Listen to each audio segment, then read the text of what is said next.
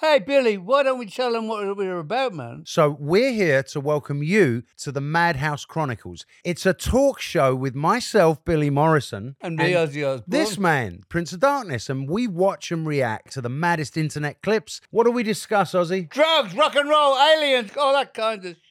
Drugs, rock and roll, aliens, and all that kinds of shit. Come and join Ozzy and myself. Visit osbornemediahouse.com to get special access to. to- Come on! What do you say? Do you think it's the wildest show on the internet? Oh. Welcome to the Franciska Show podcast on JewishCoffeehouse.com, the show where I give a voice to Jewish issues, topics, and people. I'm Franciska, your host. Welcome to the Franciska Show. Today we are doing a No More Silence episode. A listener reached out last week and I wanted to get her on as fast as possible. Before we get started, there's a letter I'd like to share with you that was sent to me with the subject line in regards to your most recent podcast. I want to share this letter with you because there is another side, and some people did reach out saying if these women were elected, there are enough women that are voting for them. So the votes represent the needs and the wants and the desires. And I'm referring to the podcast from last week with Shoshanna Keats-Jaskoll talking about Israeli politics and Haredi women and the right to gender segregation. And that was in response to the episode we did on Jewish feminism with Sharona Eshet Cohn. So here we go. This podcast really triggered me in such a big way. Maybe because for the past 20 something weeks, I've had to wake up with my kids during the night, 11 p.m., 12 a.m., when protesters trample through my neighborhood, screaming, cursing, blowing horns, playing drums for the sake of democracy. The same democracy where they have the right, quote unquote, to come to my neighborhood on Shabbos, stop me in the street in front of my children and yell and curse at me that they are riding their scooters and riding their bimbas too fast for their liking. And what is it with all these Haredim thinking they run the world when in reality no one actually asked for their opinion? Thank you very much. But we stand there quietly and nod our heads because our extremist mentors and leaders have explained to us what the real goal of living is and what we need to strive to achieve peace. And yes, there will be small groups within every sect who get carried away and do their own thing, and specific people who say the wrong thing at the wrong time, tainting the image of the wider group as a whole. Do I believe that there's definitely room for discussion in terms of how women feel and what's available to them? 100% hands down. And many of the extremist mentors, teachers, and friends make it their business to make sure their messages are reaching those people. Why is no one coming on here to fight for human rights in general? Like, say, if I said I was on my way somewhere and I came to a street and it was gated off because of these demonstrations and wasn't allowed in without proper permission of some sort, all public civilian streets, by the way, and only until I had to disclose to this male security officer that I was on my way to the mikvah, so uncomfortable, thanks so much, was I awarded an iota of a thought and then allowed through. Yeah, no one knows these stories, do they? No place or sect is perfect. Everyone has issues, everyone has politics, but for some reason, the rights of Haredim to exist just like everyone else is never a topic of discussion. And since no one defends the Haredi side of things, I will just say that I've been to quite a number of mikvaos around the country and I've never had a situation where I was uncomfortable in any way. Coming from a trauma background, by the way, and I'm speaking for some close friends as well. On the contrary, I was treated with utmost respect, sensitivity, and care. Am I saying it doesn't happen? No, not at all.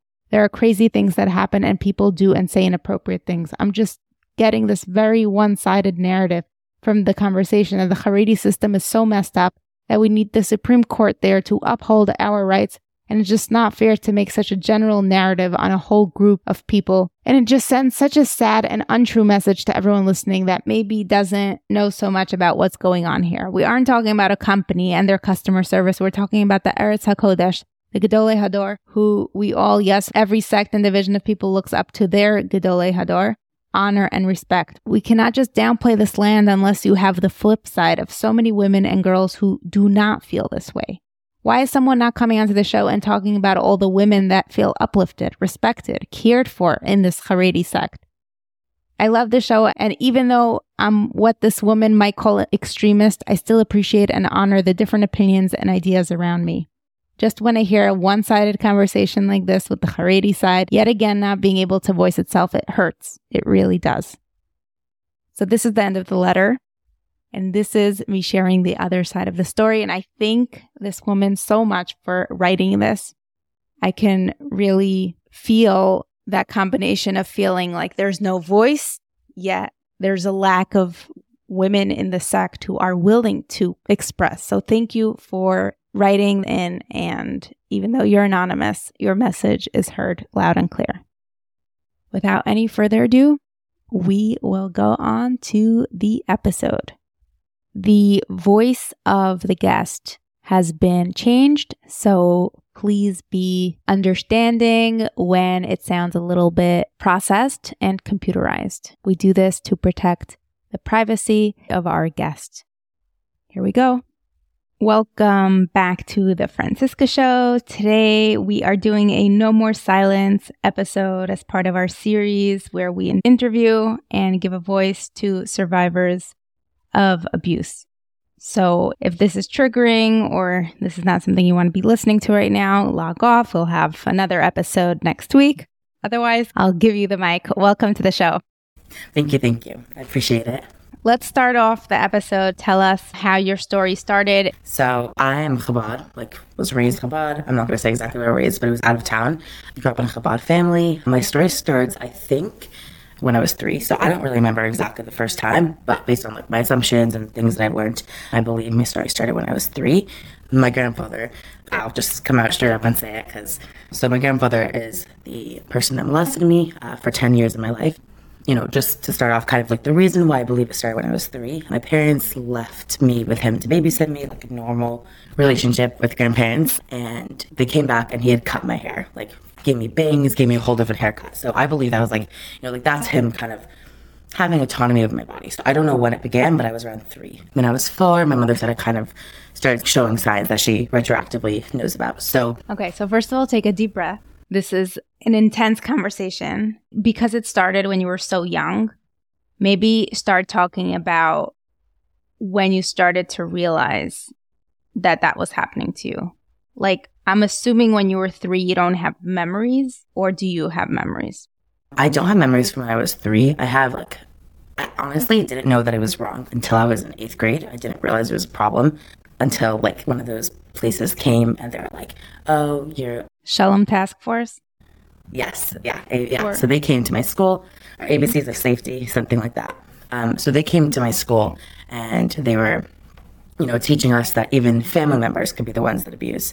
That's really when I realized I was in eighth grade at the time. Just to backtrack of like kind of like my abuse story and stuff like that. So, I, if you don't mind, I don't mind getting into details. I think it's kind of important to people to hear that you know family can do things like that. It was on my father's father. He has a bunch of siblings, so every year different stuff, we would all get together. You know, we would all sleep in the same house. It was so so fun as cousins.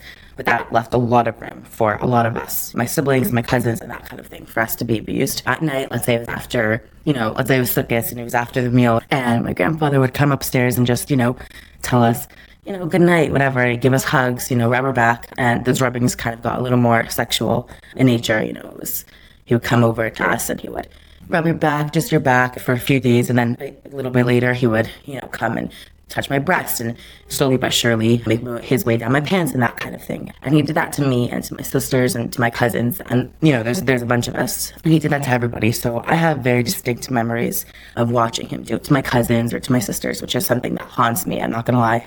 My therapist has told me it's not something that is my fault, but it still haunts me, you know, that I, I watched my sisters being abused. I watched my cousins being abused. I'm not going to go into detail of their story because it's not my story to share. But I will say on my end, it's really been painful for me to have to watch that. I don't think that's super common that there were so many of us watching each other being abused, yet no one spoke up. No one said anything because he was very, very, very powerful, a very scary, tough man. And he raised his family like very strict, very, everything was super, super, you know, intense with the way that he raised the family. So that was really like something that really caused us to not be able to speak. And I also really wanted to touch on we have all these awarenesses of like what you should do, how to prevent your kids from being abused, how to talk about it. And I want to say that my mother actually had those conversations with me, which might be hard to hear that. My mother had those conversations with me. If anyone tells you that there's a secret don't share that you can't share, you should come to me, you know, all that stuff. My mother my mother is still my biggest biggest cheerleader throughout everything.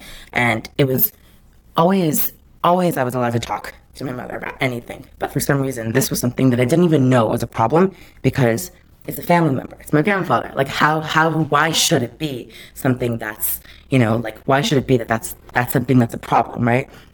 So I didn't even realize that that was an issue until I was in eighth grade when they came and the Shalom task force came and said that we are it's even allowed to be family members that are abused that abuse you and it's still wrong. So there's so many memories that I could go into of him doing really weird things like if I was in the shower, I remember he kind of one time he kind of like picked the lock, I believe, and he came in and he was like, "I'm gonna start taking pictures of you," uh, while I was in the shower. And my grandmother heard, and she like came and was like, was, she I don't fully remember exactly because you know a lot of it's blacked out, but she came in and she was like, "Oh, just let him use the bathroom. He's the bathroom." I was like. I'm in the shower. So I believe my grandmother knew. I believe that my, grandmother has like Stockholm syndrome with him. When I was in sixth grade, uh, picked up on things, I believe because she came to me and said, now that you're bas mitzvah, a grandfather is not allowed to touch you at all. I remember going to school and asking my teachers, like, is that halachically allowed? Like, is that a thing? And they were like, no, a grandfather is allowed to give you hugs, touch you, like, you know, because that is the normal thing that a grandfather should touch their grandkid and it not be a sexual thing. So that's why I really believe that she knew, really just did not know how to speak up about it with a bit of Stockholm syndrome, which I'll get into soon. And, you know, tons of examples of sexual abuse. I don't know how much detail you want me to get into. As But- much as you'd like to. Okay, so I'll say like you know there was times that I would wake up with like blood in my underwear because of how much he abused me, and that kind of thing. I just, you know, a, a lot of people in my family have my extended family, not my parents. They've been incredible. Have been like, you know, when they talk about it, like, oh, it wasn't so bad. Like, you know, he didn't, you know, it wasn't so bad. Like whatever. And I'm like, I, I mean, you can say that, but I did wake up with blood in my underwear, and I did, you know, really. There's a lot. I don't even know, you know, where I'm getting at with that, but They were disvalidating. Yeah, and they still do to this day. Even the ones who were also abused by him. Yes, I am the only to date. I am the only cousin to talk about it, to come forward with it, and talk about it. And everyone is praises him. So he's not alive anymore. Passed away like two years ago. And you know, on the family chat, people are posting pictures of him. Like, oh, we miss him so much. He's so proud of us. Like, open my family chat to seeing a picture of my abuser just in my face, right, saying how much they love him, how incredible he is. And I have reached out to people and been like, you know, that's very painful for me. That's not really a comfortable thing. Why would you? And, and they say that I'm hurting them. I, I can't talk about it. Like, why do I have to heal by hurting people? Like, it's whatever happened to me, they're sorry about, but I have to move on. And he was an amazing man besides for that. So why would you, you know, why, why would you why would you focus on something so bad about him? Obviously, I think to any rational mind, people would say that abusing kids, like the people that were abused, have the right to talk and to say their story, and it doesn't make it doesn't make me just because he had good things that he did that personally I don't see because I was abused by him for ten years and that's kind of all I know of him, but I, I don't. I don't even see the good that some people do, but that doesn't give them a right to tell me what I can and can't feel. When mm. you said that you would wake up with blood in your underwear, is that Yeah. was that public? Like meaning were you in a room with other cousins and sisters? Yeah, I shared a room with my sisters. To clarify, he didn't. Uh, I don't think he ever raped me. He just, you know, would touch me. Yeah. So my sisters were in the room. I believe that I got the the most amount of abuse. I've always been like a curvy, uh, on the curvier side. So I've been a curvy kid. And, you know, I believe that he really enjoyed that, and he just. I'm not really sure why. As far as what I know, I got the brunt of it, but I could be wrong. People just haven't spoken. That's what I believe. And yeah, so I have I shared a room with two sisters that are under me, and we were all sleeping, so we didn't really know what was happening. And that was in your house or Yeah, in my house, in his house, wherever. If we were at a cousin's house, like any time that he was there, he was abusing. Whenever he got his chance to put his hands on the child, he did. Even if it wasn't a, a family member, I actually know that he touched my cousin's friend who was a little kid. It didn't matter who it was. It didn't matter. Like he just went for it. and because he did it in front of other people, were there any adults who thought something was off and tried to say anything? No, no adults at all thought anything, noticed anything, because he was such a loving, hands-on grandfather who was, you know, always there for like grandkids, like playing with us. You know, when he would hold us and tickle us and hold us on his lap for 20 minutes straight while rubbing our back, like it was like, oh, he's being so loving. My mother tells me, like she says, looking back, there are so many signs, and it's she regrets it, and I forgive her. It's not her fault. You know, she didn't know, and eh, there's no blame to her for that. But she says like there were so many signs looking back. She always thought he was such a doting grandfather when he would go say goodnight to us, and you know she wondered like why he took so long, but she didn't really think anything of it. If that makes sense, like she was just like, okay, he's saying goodnight, and she didn't fully understand what was going on. And there was no other adults that realized. My grandmother is the only one I think that picked up, and she was not able to talk about it. Later on, my grandmother, she blamed me and my sisters for causing her husband to cheat on her, that we were uh, flirting with him if we were to go give him a hug or something like that. So it was, you know, our fault. Well, I'm so sorry. Thank you. Okay, so you said it lasted for 10 years. How did it end? When I was in eighth grade, we had that task force, which I, I will keep talking about because I think it's so important that they came and I'm so grateful for them. They saved me and I'm so beyond grateful. I remember they're sitting in school and they're like, even family members. And my hand, I remember, shot up and I was in my head thinking, even a grandfather, but then I put my hand down because I realized like I can't ask that in public. And I had it in my head. And then the next time they came over, I believe it was like a Shabbos, and they came over. And that night, I was in eighth grade, so I was already in the thick of puberty. And he came into my room at night and this time I was awake. I woke up from it. Normally I would sleep through it or kind of dissociate, but this time I was fully awake and I I felt it and I, I looked at him and I was like moving my body, scrubbing my body, trying to get him to not touch me. I, I didn't feel that I'd say no. I didn't feel that he would listen to me, but I was, you know, scrubbing my body, inching it, and I made it very obvious that I was awake. And he kept touching me and whatever. And then the next morning he came to me and he said, you know, you're not allowed to tell anyone what happened. Like, you can't tell anyone about that. And I was like, why? And he was like, well, because it's not tznius. And in my head, I remember thinking, if it's not tznius, then why did you do it?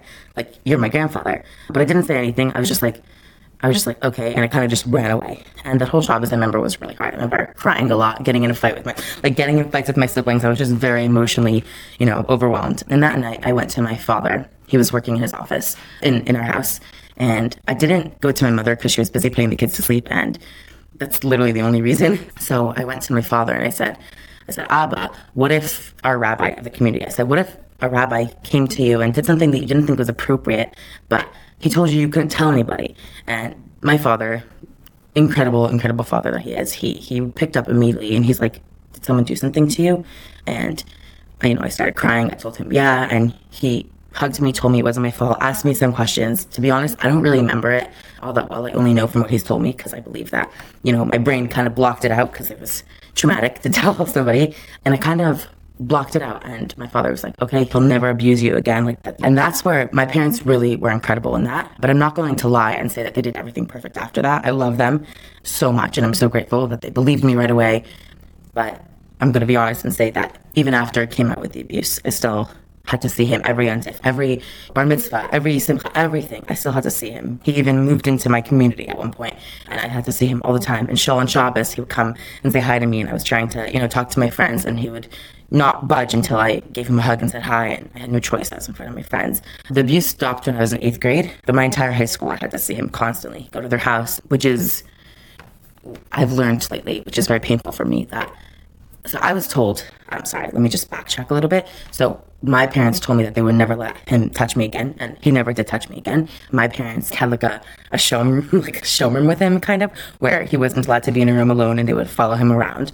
But people are people. There's only so much you could do. My mother getting caught up with a sister-in-law, as she should be able to, he would go into a room and talk to us inappropriately, try and give us hugs. You know, he was never able to fully molest us because he would be caught a minute later, but he was still able to you know, give little snippets into my ears of, oh, your butt is too big. Oh, your skirt is too tight. Oh, you know, the most painful thing he said to me was that I'm just going to amount to a prostitute, which, dear grandfather, I did not. I am a very strong woman now and I'm not a prostitute. But, you know, he would say things like that and try and hug us and you know even after he would smack my sister's butts and that kind of thing but i really thought that there was no more abuse going on that's what i was under the impression of i just found out recently though that he abused other cousins that were not abused he abused them after i came out with the abuse which is extremely painful for me because it feels like why did i come out with the abuse if it was only going to be continued. Like, why did I go through all of that if he still abused other people? Like, okay, he stopped abusing me, cool, but you know, and great, I'm happy about that. But like, he still continued to abuse. So why is that? It's just something that I'm, you know, working through in therapy. So that's really, I'd say, I love my parents, but you know, there was no therapy, there was no healing from it. It was, oh, you're not being abused. Okay, everything must be fine. You know, when I was really down and depressed, it was like, oh, she's being a teenager, which maybe that's what it was. But I was also really struggling. And I just want to make it clear, like, I really don't blame my parents now. My mother's told me, like, if she knew then what she do now, she would have done things differently, but she she didn't know different. And it was just kind of like, if you want your grandmother to still be part of your life and you still want to have cousins, like, you have no choice but to allow him as to be part of our lives. So you said that night when you went to your father, you asked him about a rabbi as a hypothetical question. Did you tell him that night that it was his father? A few months before that, or even a month before that, my grandmother came to my father and said, said to her, you know, she thinks that her husband is doing some weird stuff and if he could keep an eye out. So my father was a little bit like, okay. So he was a little bit iffy. Uh, but when I came to it, everything clicked and he immediately knew who it was. He didn't even ask me. He just said, oh, oh, was it, was it your grandfather? And I was like, yeah. Wow. So I'm still stuck on the part where you slept through a lot of the abuse, where you pretended to be sleeping. Can you talk more to that? Sure, sure. I am a very sensory person in general. I love hugs. I love chills. I love, you know, being rubbed. I, I love that kind of thing. And I always have as a kid. So he would come and rub my back and I loved it. And it was so relaxing. It would make me like fall into a deeper sleep. And he would do it so much that I wouldn't realize when his hands kind of went to my breast or, you know, that kind of thing. So I would be either sleeping or not realizing that it was a problem because he was just rubbing me, being a loving grandfather.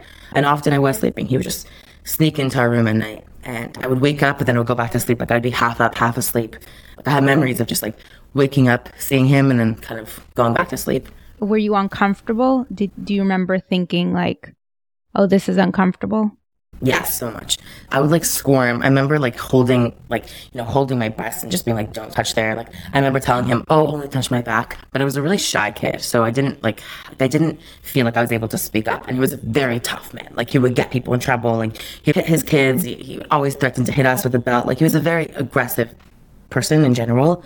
And it was just, he was scary. So I didn't, I wasn't, I didn't even have to be told that I couldn't talk. I wouldn't talk he groomed me. I want to go into a little more of how he groomed me. My grandmother on the other side passed away when I was in seventh grade. And at that point, he had told me that it's not healthy to sleep with underwear and pants on when you go to sleep. It has to be off so that you could breathe. And he told me that every single night I had to pull it down and that it was a mitzvah that I should pull down my pants every night as an adult in hindsight, I know that that was just easier access for him to abuse me. But as a kid, I genuinely thought it was a mitzvah. And so I did it in my grandmother on the other side, zuchas. Like every single night, I'd pull my pants down and be like, oh, this is for my grandmother. Like I would do it in her zuchas. So he really, you know, managed to convince me. He used a lot of Yiddishkeit and stuff. That's so messed up. It is. So many other things I don't want to go into detail because I'll probably give away who my family is. But he had so many twists on halacha without actually, like, he would make up halacha and then make us keep it. And I got married like two years ago, and my husband's a rabbi, he's smicha. And I remember talking to him, and he was like, I'll bring you this story. I was like, that's so not factual. Like, your grandfather's totally making these stuff up, which is crazy. Like, I'm just more and more realizing, like, he made up so many halachas. Was this interfering with your social and academic life? So I don't know because I was a really shy kid, but I'm not a shy adult. So I'm not sure if I was shy because of the abuse or if I was just shy and I was abused. I'm not sure and I didn't fully realize there was something wrong. Did you have friends? I had like one friend, not a lot of friends, which is something that my parents would try to force me to have sleepovers, not sleepovers, sorry, like play dates and stuff like that. Um, but like I wouldn't want to. I was so shy. I just wanted to be like with my family, which I wonder if it's a sign, and I wonder if it's just I was a shy kid and needed a little more help socializing, right? Like we could say it's a sign, but maybe it wasn't. What's your family placement? Are you amongst the older children or the, oldest of a bunch of kids? Yeah. And amongst the cousins, are, were you also the oldest? Yeah, I'm one of the oldest. Talk to me about your path to healing. How did that start? Therapy. When I was in seminary, I went to Israel. And actually, what's crazy is just to backtrack a bit before I went to Israel, since my grandfather was very much a part of my life, you know, always there, every simcha everything, you know, at my high school graduation. So I wanted to say goodbye to my grandmother when I went off to the airport to go to Israel for seminary. And for some reason, my mother said, Well, she can't come unless your grandfather comes too. basically that my grandmother couldn't drive, which I'm not sure why. My grandfather was very controlling, so I believe that's why, because she can drive now on her own and he's not alive. So she said that he had to he had to be there if I wanted my grandmother to say goodbye. And I remember like thinking in my head, like, oh, I want to, but it's fine. Like, I'll be distracted from going to Israel. Like, it's going to be fine. My mother was like, you don't have to. Like, he doesn't have to come. But I really wanted to say goodbye to my grandmother before I went to Israel. We're talking a half an hour drive that she would have had to done. It wasn't like, you know, a five hour drive, a half an hour drive to the airport. So they came to the airport while I'm saying goodbye and going on with a friend. You know, we both went together. He was there, you know, waving and saying goodbye. And so that was like kind of my memory. You know, I'm crying, thinking about my family. There's my abuser there saying goodbye. You know, I'm going off to seminary.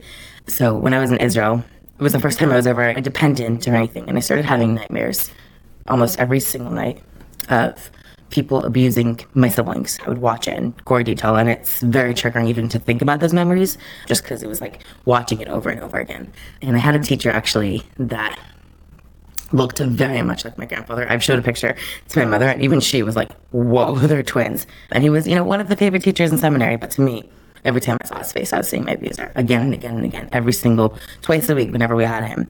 And I would leave class and I would have panic attacks in the bathroom, and I just I didn't know what to do with myself. And at the same time, I was having a great time, socializing with friends, fitting in, having you know, having a really good time in seminary, while also sleeping maybe only an hour a night because I was tossing and turning, having nightmares, panic attacks. And it was the first time that I really, like, everything kind of started colliding in. Um, I hadn't gotten help and I was finally alone. They're talking, you know, in seminary, they're teaching about getting married and all that stuff. And it was just, it was too much for me. So I had panic attack after panic attack. And one day, after a really hard job, I said, call my mother. I still remember I went outside. I went to like a park in Israel, which is so dangerous. It was like at night, but you know, Baruch nothing happened. And I went. So I called my mother and I was like, I can't do this anymore. Like, and I called her sobbing. I was having a panic attack. I was like, I need a therapist. I don't think I'm going to survive. I'm, I need a therapist. But I was in Israel and they didn't really know how to get me a therapist. My mother was like, okay, fine. Like, you need a therapist. I'll get you one. So she found this like online resource. It was like kind of therapy, more counseling, where I could like send voice notes. And that helped me through.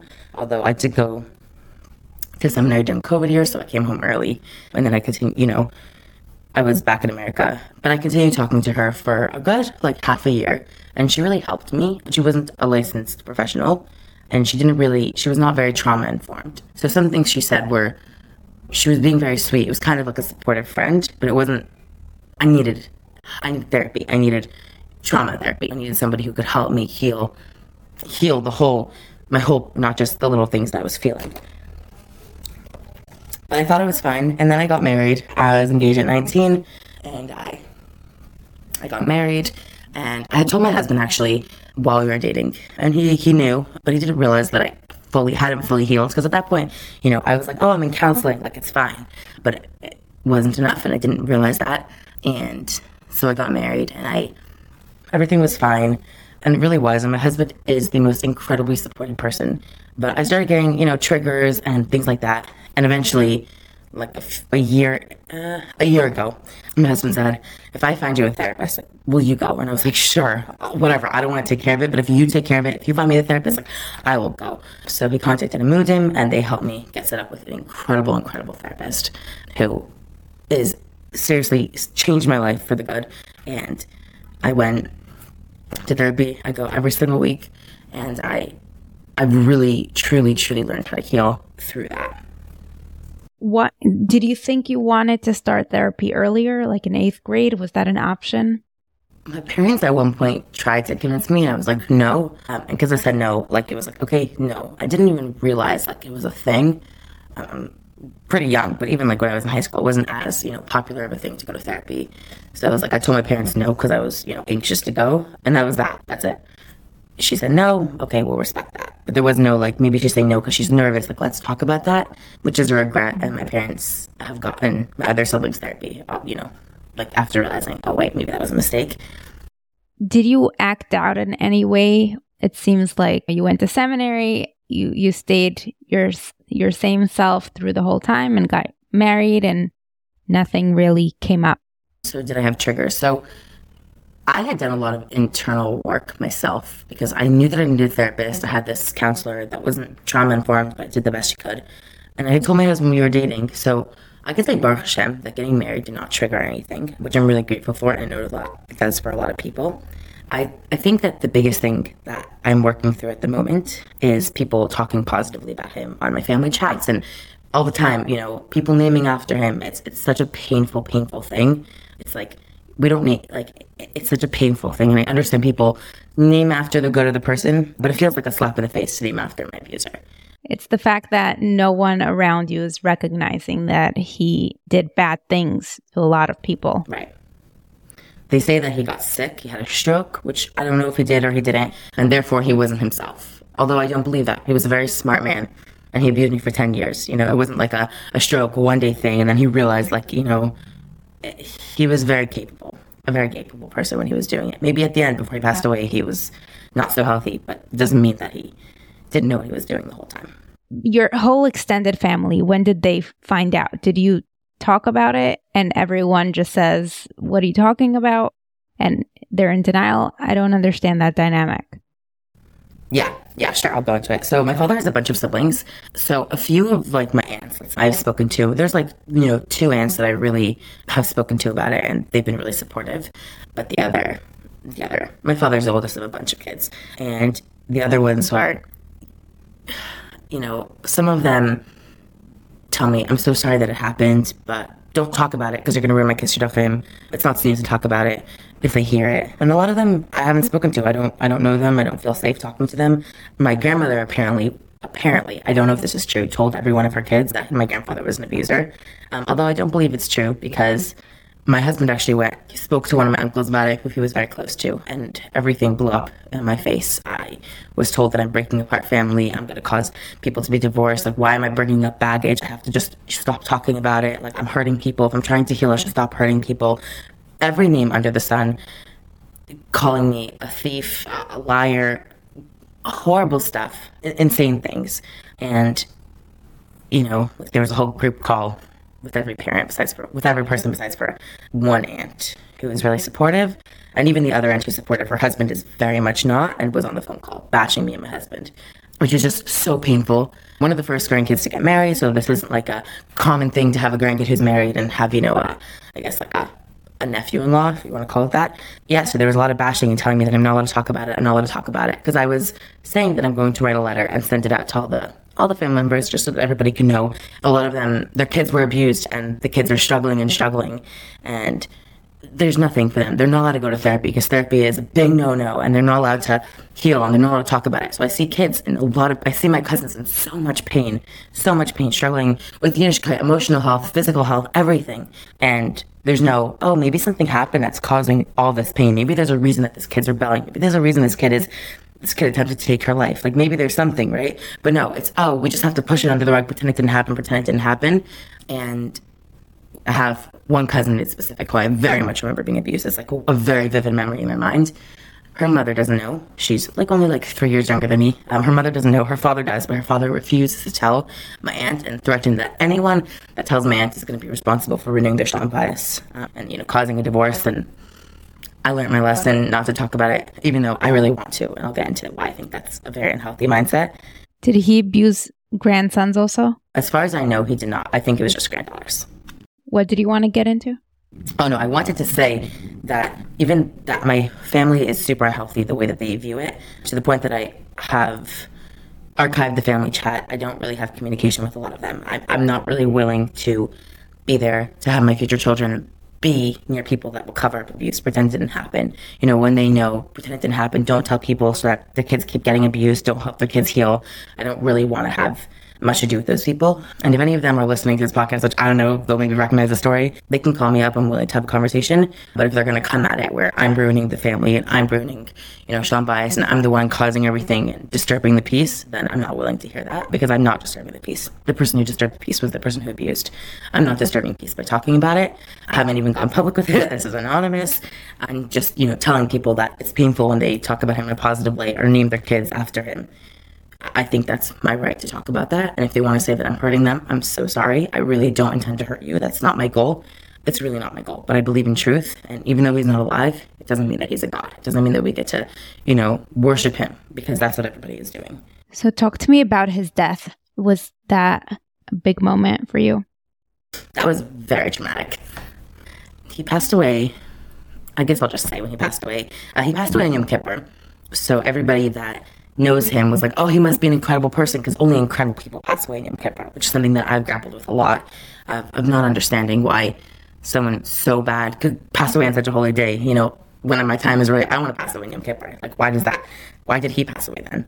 My therapist has helped me understand, you know, maybe it was a sign from Hashem that I can heal in my own time without feeling like I'm distancing him from being closer to Hashem, even though I don't know I don't know how I feel about everything, but about my ability to heal affecting him. But that's been something that's helped me. So he passed away. I was in New York actually. My family is from out of town and he passed away. It was after Shabbos and I get a phone call that he had passed away and it was trauma after trauma after trauma. I immediately drove to where my family lives and I actually drove with like an aunt and uncle. So they're like sobbing in the car. Meanwhile, I'm a grandkid, like, why are you guys crying so hard? Like, stop crying.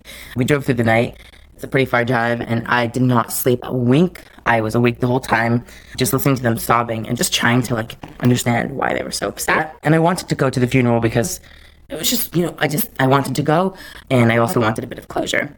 So the funeral comes and he is you know, being buried. And I have an aunt who at the time was not married, and she cl- tried climbing in with him into like the car and screaming like, "Don't leave me! Why would you leave me? I'm not married yet."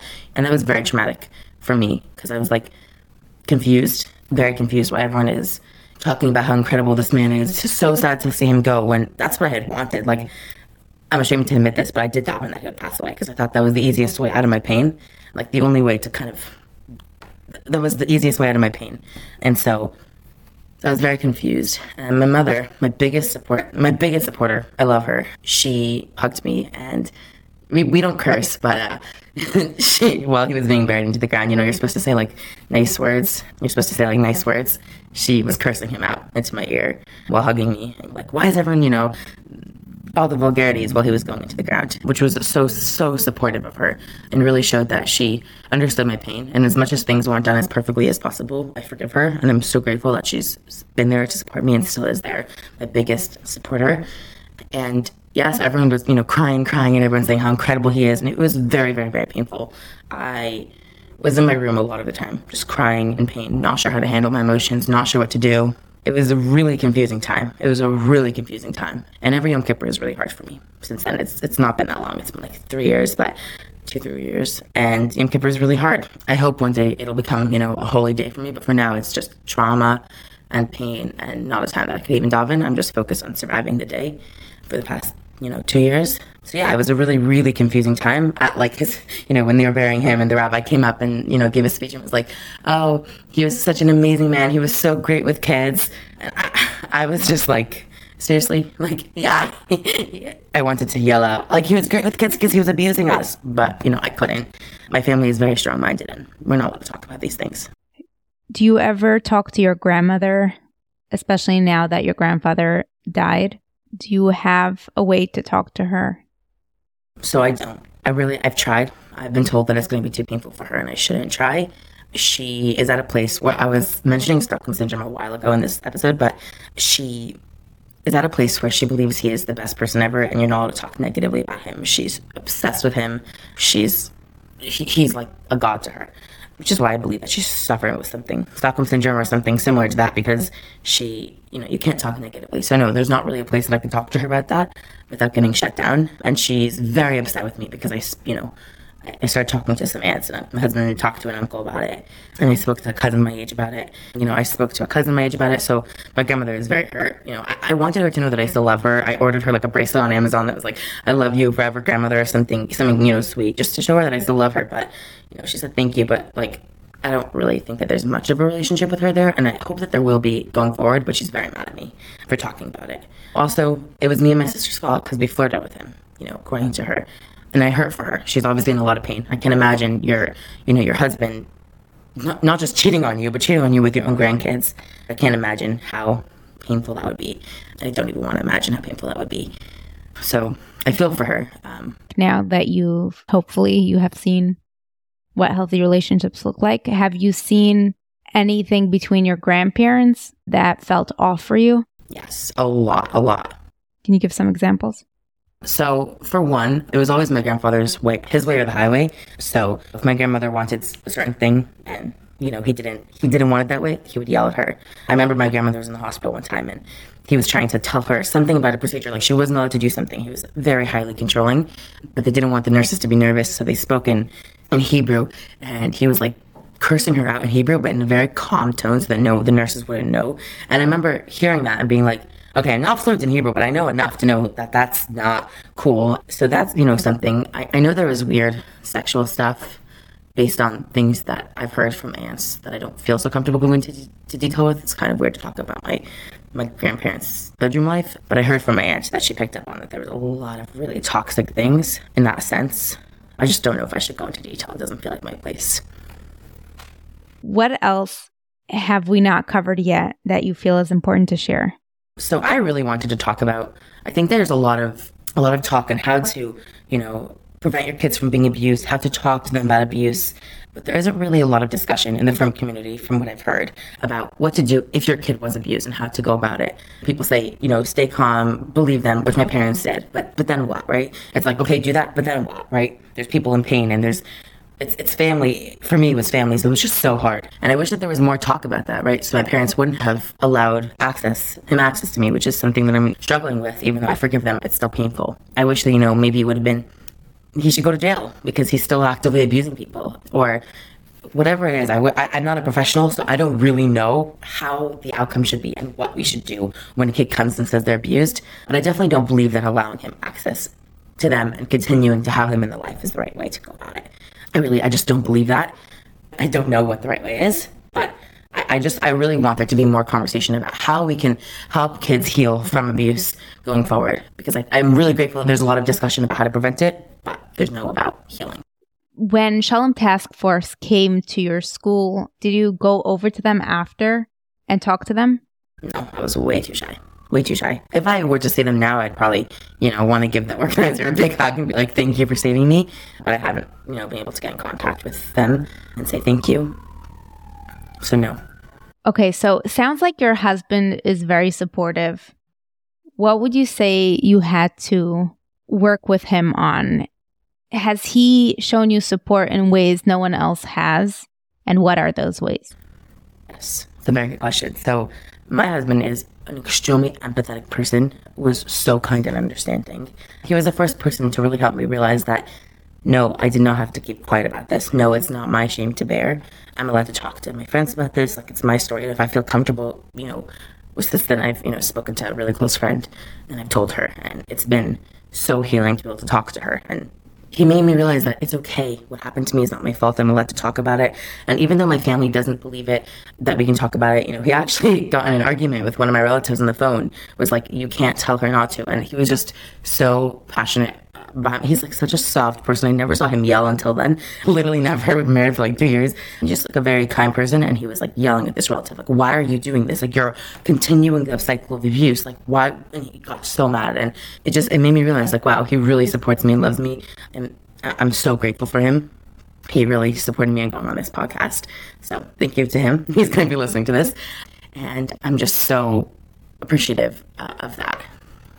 Been very patient when I have panic attacks, triggers, you know, just being there for me, whatever I need, you know, when I see a picture pop up on my phone of my grandfather and people being like, Dear, dear father, I'm so grateful for you. I wouldn't have been able to live my life without you. Whatever love letters that they write to him on the chat, even though he, he's not, he's not on it. My husband just listens to me and allows me to feel those emotions instead of telling me that, oh no, you can't, you can't feel it. And really has so much patience for me through that. I'm really grateful. That's really beautiful to hear during the dating process, was it something that came up and was a concern? Did you talk about it with each other? I don't know if he was the first guy you went out with. So he was the first guy I went out with, actually. So I don't know what it's like to like tell someone else and they reject because of that. But when things got more serious, uh, we were talking about things and like parts of our life, childhood, stuff like that. And I said, like, there's something I have to tell you before like we get serious. Like I just I feel like it's fair that you should know before you propose to me. And so I told him, and he was so so supportive. I started crying, which I never cried since, like, I, I don't cry talking about it. I was numb at a point and now I'm healed. But, like, then I just started crying and he was like, like, you know, he gave me a tissue. He was so sweet. And he actually read me this poem that, like, will forever stick with me. So his mother actually uh, was abused by a rabbi who was, you know, considered, you know, esteemed and whatever. And then the rabbi passed away. And he wrote this poem, and people loved the rabbi. And the last line was, you know, I thank you for your service, but I thank you that you died. And so my husband, he writes poems, and he wrote this poem about this rabbi who abused his mother. And he read it to me, and I was like, wow, it really struck a chord with that's really how it is. Like, you know, you could say my grandfather was an amazing person. He did great stuff with his life. But, and I thank him for his service. He served in the IDF. Great. It, it really is incredible. I'm, I'm belittling it because I don't, I don't appreciate what he did to me, but it really is an incredible thing. But mostly, I thank you for your service, but I thank you that you died. And I really, like, when I told him, I realized he understood those complex emotions. And I was really grateful. So I know that not everyone has the same experience as me, but I was very lucky. Do you think he abused your aunts? So I do have an aunt who's only a few years older than me. The one who wanted to go into the grave with him? Yeah, yeah. Up until a few months ago, I had thought that she wasn't, but my husband spoke to her husband about the abuse, and apparently she hadn't told her husband about it. My husband was talking to him. I'm not going to go into so much detail because it would be an hour of the whole situation, but it became, you know, a whole drama apparently she hadn't told her husband about the fact, you know, my husband was just talking about it like, oh, this is my wife is going through. Like, he was very close with him. You know, they were like best friends, not best friends, but like very close friends.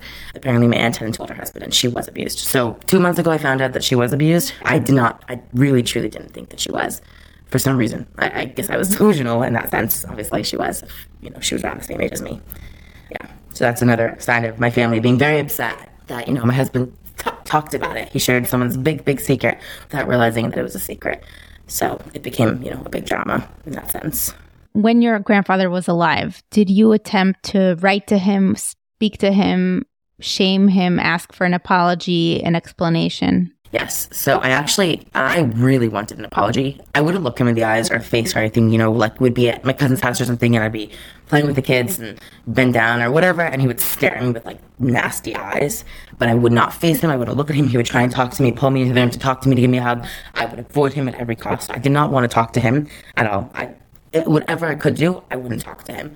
But I really wanted an apology from him. And by the time that was, I would say, when I was in seminary. I really wanted, like, when I came back from seminary, he was still alive. He passed away shortly after, he was sick at the time. So my parents said, like, at this point, he's not cognizant enough. Like, he won't be able to even give me an apology.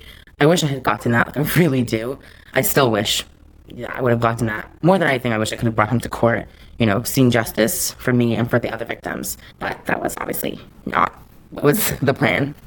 If there's anything you hope for yourself, what what is it?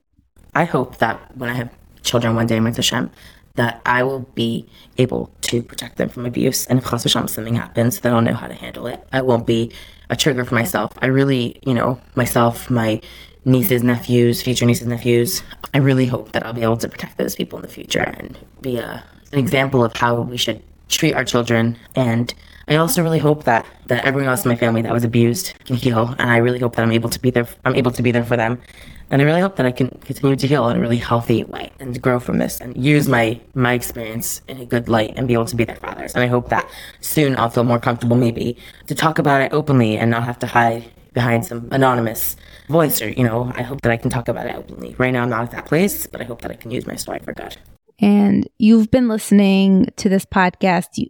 What made you decide that you're finally ready to come on and share your story? Because you've shared with me that Oh yeah, I was. T- I had told you before this off record that I had been wanting to go on this podcast a year ago, but I just was not at a place of healing. Like I had just started my therapy journey, and my therapist told me, you know, she's very supportive, but said, you know, maybe we should work on healing a little bit more so you can come at it, you know, from a place of healing. And I didn't want to like, cry on podcast or something. Like I think I came at this in a very unemotional way, not because I'm distant from it, but because I'm healed and it doesn't hurt me as much to talk about it. You know, it's pain, but it doesn't it's not a visceral pain. It's the pain that I'll that I, have worked through and I'm working on processing. Um, so what made me is, is I, I, feel like I'm in a place of healing, and I know I'm on the WhatsApp group, and it's a really supportive community of people that truly want the best for everyone. I want like the whole Jewish community as a whole to be healthier people that we don't shove things under the rug, and I think that's really important. And I just want to add to that conversation. You're talking about the the WhatsApp group for this podcast. Yeah, I'm so happy you feel that way. I know people attack each other all the time with opinions. People attack each other, but overall, I think that that's what we are. Like we're siblings, you know. But if we're, you know, we're like siblings. We're Jews, but I think overall, there's a, a very strong understanding of we should not be protecting abusers, at least from what I've seen. No, you've picked up on that, yeah. there's this yearning for search of information, truth, the bottom of things. So yeah, that we have in common. Exactly. That's that's what I really appreciate. I think that's very important.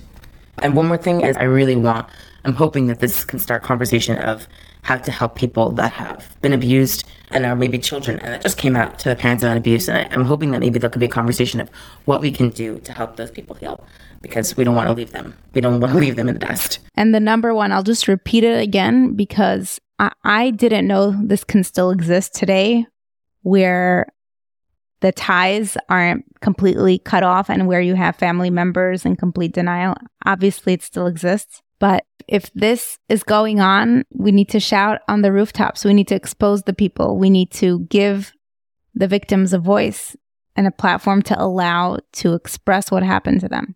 I appreciate you saying that. I really do. It makes me, I've been doubting if it's the right thing to do to talk about it, you know, even just a family or anonymously. But I appreciate you saying that. I, I know it's the right thing. Okay. So thank you so much for coming on to this podcast, sharing your story. Thank you for having me. It's an honor that I'm one of the steps of the story because it seems like you're still at the beginning of like that next chapter. And it's an honor that you're using this platform to uh, to take the Thank next steps. So, thank you. Thank you for giving me this platform. I really appreciate it. Thank you for sticking around until the end. If you enjoyed this podcast, please share it with your friends, neighbors. This is a Jewish Coffee House podcast. Check out the other podcasts on the Jewish Coffee House Network. The link is in the show notes. You can also join the WhatsApp discussion group by emailing me. And of course, if you appreciate this work, you can send a sponsorship, a donation, also by reaching out to me. Have a great week. See you next time.